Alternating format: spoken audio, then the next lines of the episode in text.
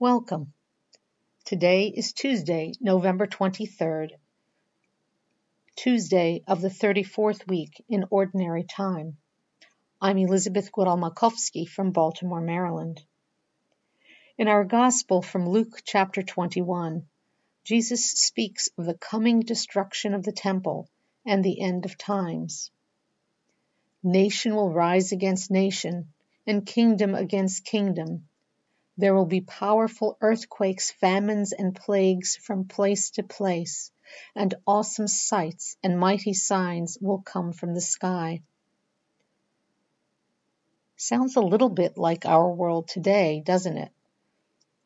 A day doesn't go by when we don't hear about some kind of strife between people or countries, and natural disasters like earthquakes, floods, tornadoes, volcanoes are abundant.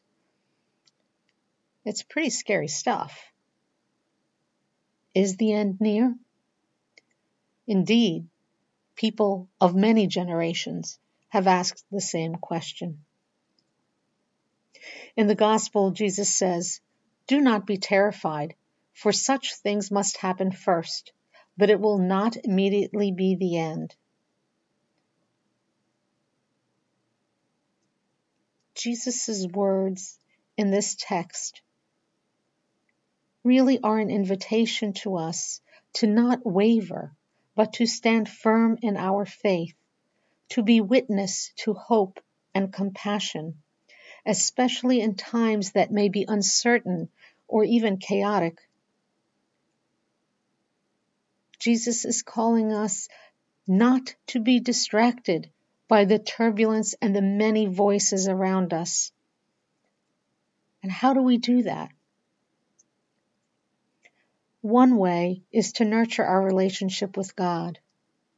Reflect on who is God to you. God created the world and humankind, and he saw it as good. God's love for each of us is unshakable, unbreakable, and that is most clearly evidenced in the life, death, and resurrection of Jesus Christ.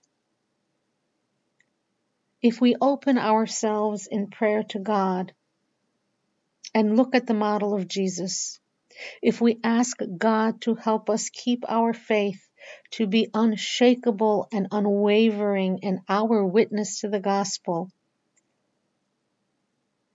we may find a source of hopefulness. And in times of distress, our faith may be the calm in someone else's storm as well as in ours. May God give us the grace and courage to live faithfully, to live as people of hope and promise.